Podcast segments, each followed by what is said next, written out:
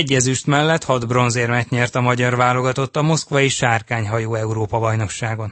Dzsubák Tamás kérte értékelésre ifja Foltán László szakágvezetőt. Most kivételesen egy egyetemistákból álló válogatott utazott ki. Egyrészt azért is döntöttünk így a tél és tavasz folyamán, hogy kvázi egyetemi válogatott fogja adni a, magyar csapatnak a tagjait, mert szeretnénk ugye a egyetemi sportéletben is a sárkányhajót népszerűsíteni, és most már így három egyetem a Szeged, a Tudományegyetem, a Pécsi Tudományegyetem és a Kaposvári Egyetem versenyzőiből állt a versenyzői csapat, 23 versenyzővel, és hát azért szépen helytáltak. Nyilván először szokatlan volt nekik, hogy egy világversenyen vannak, de aztán gyorsan beleszoktak, úgyhogy szerencsére jó volt a csapat odafigyeltek, lelkesek voltak. Az eredményekkel mennyire elégedett?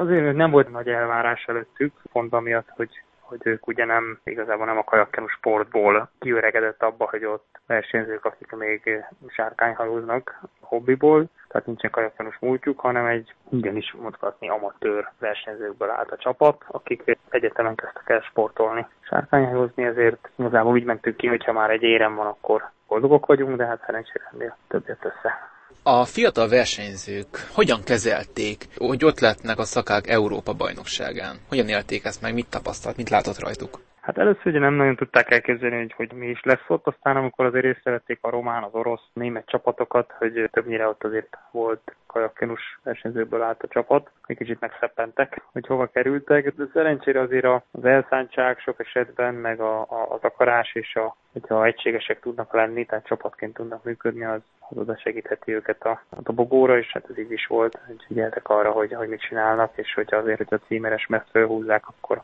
az egyfajta megtiszteltetés számukra, és ennek fényébe próbáltak versenyezni és sejtálni, és hát azért sikeresen. Mely egységeket emelnék ki? Ugye 10-es és 20-as hajóba lehetett versenyezni, és a 200 méteren a 10-es fiú csapat sikeres hajrával, mert ugye időfutamok voltak, és az első időfutamban negyedikek voltak, és egy és a, a második időfutamban pedig olyan időt tudtak menni, tehát úgy jöttek be a harmadik helyen, hogy nagyobb különbséggel verték meg az örményeket, és akkor így, így tudtak találni a dobogóra, tehát hogy ez csavar volt a, a dologban, tehát azt tetszett a legjobban nekem legalább. Szervezéssel mennyire volt elégedett, vagy mit tapasztalt a korábbi versenyekhez képest? Hát azért azt elmondhatjuk, hogy a moszkvai kajakkenu pálya ugye egy világszínvonalú pálya, tehát az első pályák között van a világon. Ráadásul azért a rossz szervezőgárda szereti a kajakkenut, így kitettek magukért. Tényleg a profi körülményeket teremtettek minden téren, tehát legyen az a hajóbeszállítástól kezdve a, a versenypályán a körülmények, a lelátón, a kreditációtól kezdve minden gördülékenyen folyt, és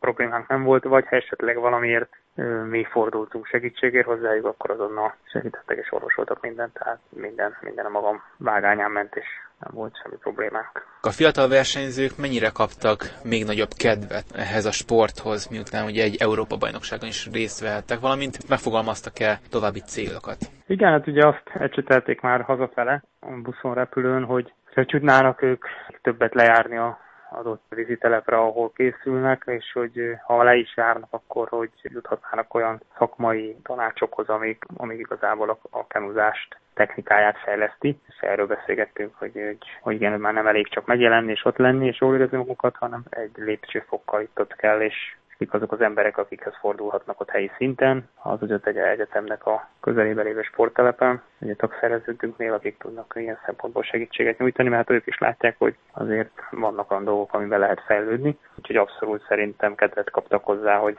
hogy igenis még sikeresebbek legyenek. Hogyan folytatódik a szezon?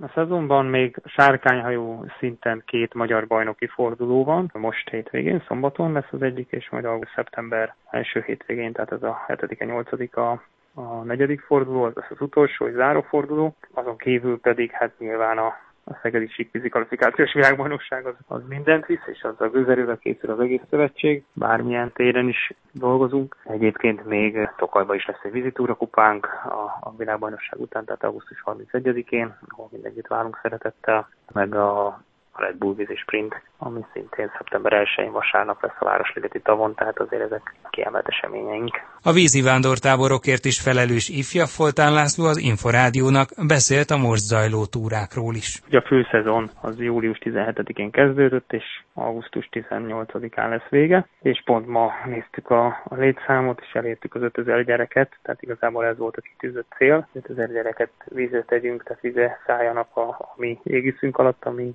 segítségünk által, és hát ez a szám megvan, úgyhogy boldogok vagyunk. De még, még azért előttünk állnak a jó pár túrának a lebonyolítása, de hát ugye ők már be vannak regisztrálva, jönni fognak, tehát tartjuk a kapcsolatot az iskolákkal. Ugye amiért dolgoztunk, a idei célokat, 19-es célokat már mondhatni teljesítettük, ennek örülünk, tehát azért ez nem kevés, mert hát 17.500 gyereket tudtunk elvinni, tavaly a 2018-as évben 4200-at, és akkor idén az 5000 volt a célszám, és hát sikerült. Nyilván itt az iskolák és a pedagógusoknak a közreműködése nélkül ez nem menne, tehát hogy nekik kell elhozni a csoportokat, megtettük mindent, hogy a megfelelő körülmények között legyenek, és minél jobban érezzék magukat, de eljutni a táborokba nekik kell, kell ezt megszervezni, de segítünk nekik mindenbe, és ha már ott vannak, akkor pedig átveszük a vízen a felelősséget, és terelgetjük őket. De sikeresek a túrák, tehát azt látjuk azok a visszajelzések, hogy, hogy mindenki jól érzi magát, hogy megfelelőek a körülmények, hát nyilván ez vizitúra, tehát a sátorhelyes szállással, de a elvárásoknak megfelelés évről évre egyre, egyre jobb minden. Ahogy említi is, az évről évre gyarapodó létszám mekkora kihívást jelent a szervezőknek, miben tudnak többet adni, vagy újat adni? A 2020-as évet, és előre gondolok, akkor az 5000 fő szezonális sportágban szerintem nagyjából egy, egy maximális szám, nem hiszem, hogy ennél elő kellene lépnünk, inkább azt mondom, hogy a minőséget kell javítanunk, ősszel be kell vonnunk a konvergenciákat, hogy, hogy mégis miben tudunk előrébb lépni, miben tudunk javítani, miben tudunk még többet adni ezeknek a csoportoknak, akik jó részt visszajárók is hozzánk, hogy igenis minél jobb élményekkel menjenek haza. Ha kell, akkor picit átalakítunk egy-egy útvonalat, de hát azt látjuk, hogy azért már kezd kiforni ez, hogy mégis mik azok, amik tényleg nagyon jól működnek, mik azok, ahol esetleg kevesebben mennek, és ott mit kell javítanunk, hogy még inkább odaérjenek a csoportok, hogy az is menjenek. Ifja Foltán Lászlót, a Magyar Kajakkenu Szövetség szabadidős szakmai koordinátorát, a Sárkányhajó szakág és a Vízi Vándortábor program vezetőjét hallották. Víztükör. Az Inforádió kajakkenu és vízisport magazinja. A Petrányi Zoltán kormányozta Racing Django haladt át elsőként az 51. kék szalag nagydíj Balatonfüredi célvonalán. Másodikként Kaiser Kristófék, harmadikként pedig Litkei Farkasék zártak. A kékszalag Európa leghosszabb tókerülő vitorlás versenye, amelyet 1934-ben rendeztek meg először. A mintegy 155 kilométeres táv teljesítésére a hajósoknak 48 óra állt rendelkezésükre, szintidő alatt 269 hajó teljesítette a versenyt. A győztes kormányos a csapatmunka jelentőségét emelte ki az Inforádiónak. Petrányi Zoltán arról is beszélt, hogy hosszas gondolkodásra már nincs idő a Balaton kerülő versenyen. Gyors és jó döntéseket kell hozni a sikerhez. Vannak olyan csapatok, ahol a legénységnek van olyan szereplője, aki lényegesen nagyobb tapasztalatú vagy vitorlázási tudású, mint akár a kormányos is. Viszont egy csapat az attól egységes, hogy mindenki egyért küzd azért a célért, hogy a hajót a legsikeresebben juttassuk el a célig a legrövidebb idő alatt. Én ezekben a gyors osztályokban, tehát a kormányosokat nem lebecsülve, de a csapatmunkát inkább kiemelve gondolom azt, hogy nagyon jó vitorlázók kellenek minden hajóra, és olyan információval kell ellátni a kormányosokat nagyon, nagyon rövid idő alatt, mert a hajók sebessége sajnos már olyan mértékben növekedett az utóbbi időben, hogy nincs idő gondolkodásra. Itt jó döntéseket kell hozni, máskülönben a sokkal gyorsabb észjárású csapatok megelőznek minket. És én ezért hangsúlyozom, hogy ez szél taktikának volt köszönhető a győzelmünk.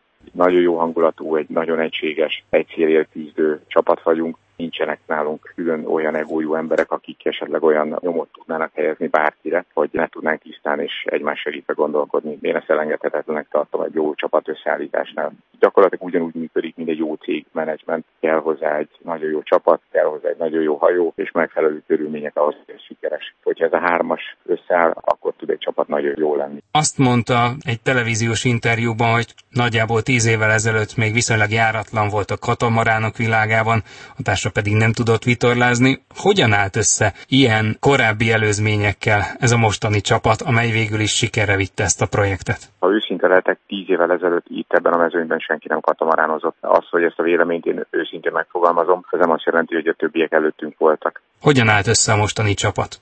Mostani csapat, mi az Asszó hajóosztályban eh, versenyzünk, ott az, az ugyanígy egy hat személyes hajó, egy kimondottan tavi vitorlázásra fejlesztett, főleg Olaszországban a Garda tavon elterjedt hajóosztály, és amúgy az európai tavakon is versenyeznek vele. Három trapéza van, és három, három ember viszi belülről a hajót, tehát kettő van, aki trimmel, és egy kormányos. Rendkívül dinamikus, nagyon, nagyon jó, nagyon jó osztály. Magyarországon pedig a, mondhatom, hogy az egyik legkeményebb versenyzők ebben az osztályban vannak. Több volt olimpikon, jelenlegi világbajnok, ezek az ellenfeleink. Én velük versenyzem 20 éve. 20 éve ez a csapat együtt megy? Ez a, ez a csapatunk együtt megy, két, két fő csatlakozott hozzánk. A Loha Zsolt a Litkei csapatból igazolt át ebben az évben. Neki volt a D35-ös kameránhoz olyan típusú tapasztalata, amivel mi gyorsan tudtunk nagyon fejlődni. Az elmúlt tíz évben három-négy fajta katamaránnal is versenyeztünk, nagy katamaránokkal, tehát hogy a katamaránok szortimentje és, és ezeknek a típusoknak az ismerete, ez mondhatom, hogy nálunk a legerősebb, mert, mert a többieknél, többiek azok többnyire csak egy-egy típusban ülnek. SL33-mal, X40-essel, Malmström a 32-essel és uh, Decision-nel is versenyeztünk. Milyen tényezőknek köszönhetik ezt a mostani sikert? Én, én azt gondolom, hogy ez egy féltaktikai győzelem volt mi, mi abszolút szélre vitorlázt, tehát olyan szélre vitorláztunk, amit, a, amit uh, igyekeztünk olyan kockázatállással döntéseket hozni, ami, ami számunkra értelmezhető volt, viszont nagyon rendkívül kreatívnak kellett lenni, és ezt a kockázatvállalás segített minket abban, hogy le tudjunk szakadni a mezőnytől. Talán a legnagyobb távolságunk volt három kilométer. Gyenge szél, nagyon gyenge szél folyt a kék szalag alatt. Mennyire őrölte ez fel, még akár az önök idegeit is, akik az élen álltak? Ez hideg vér kell. Tehát, hogy ezeket, ezeket a döntéseknek a meghozatalához, amikor egy élbolyból leszakad egy hajó, és mondjuk elmegy az északi oldalra, és onnan még visszaigazít a délire, ez, ez teljesen tudatos kockázatvállalás kell, és nyilvánvaló, hogy a kezdhelytől eh, Füredig tartó szakaszon az már, az már a befutó sorrend alakulásában olyan mértékű, hogy ott már nincs, nincs esély javításra. Ezt a kockázatot vállalva hoztuk meg az összes döntésünket, és tettük a dolgunkat. Mikor érezték először, hogy nyerhetnek? Mi Badacsony után e, tudtunk egy, az északi oldalon láttunk egy esőfelhőt, aminek a leáramlása az viszonylag gyenge volt. A déli oldalon nem láttunk már szelet, és mi ezt az északi felhőből történő leáramlást e, ezt elegendőnek láttuk arra, hogy le tudjunk szakadni az élbolytól, és a legészakibb hajó voltunk. Alattunk volt a 50-50 egy ilyen 40-50 méterrel, főleg kb. egy ilyen két kilométer előny szereztünk ezzel, hogy, hogy mi határozottan meghúztuk, majd pedig a déli oldalt választva nem tartottuk elég erősnek ezt az északi frontot, bíztunk abban, hogy a parti szél meg fog jönni a naplementével, és visszaigazítottuk a déli oldalra. Tehát ott gyakorlatilag keresztbe átitorláztuk a tavat, át is értünk, tehát ez nagyon fontos, mert nem mindig érnek át a hajók, hanem a középen ragadnak. Mi át is értünk ezzel, a, ezzel az északi áramlással, és megkaptuk egy a déli parti szelet, amivel ilyen közel 8 csomó sebességgel tudtunk haladni teljesen pozitív irányba. Gyakorlatilag a bója irányába ettől, ettől jobb szöget nem is tudtunk zárni. Petrányi Zoltán kék szalag győztes kormányost hallották. Már a véget ért a víztükör. Friss műsorral legközelebb jövő kedden este fél kilenc után várjuk Önöket. Magazinunk korábbi adásait meghallgathatják, és akár le is tölthetik az Inforádió honlapján a www.infostart.hu oldalon. Kollégám Dzsubák Tamás nevében is köszönöm figyelmüket, Farkas Dávidot hallották.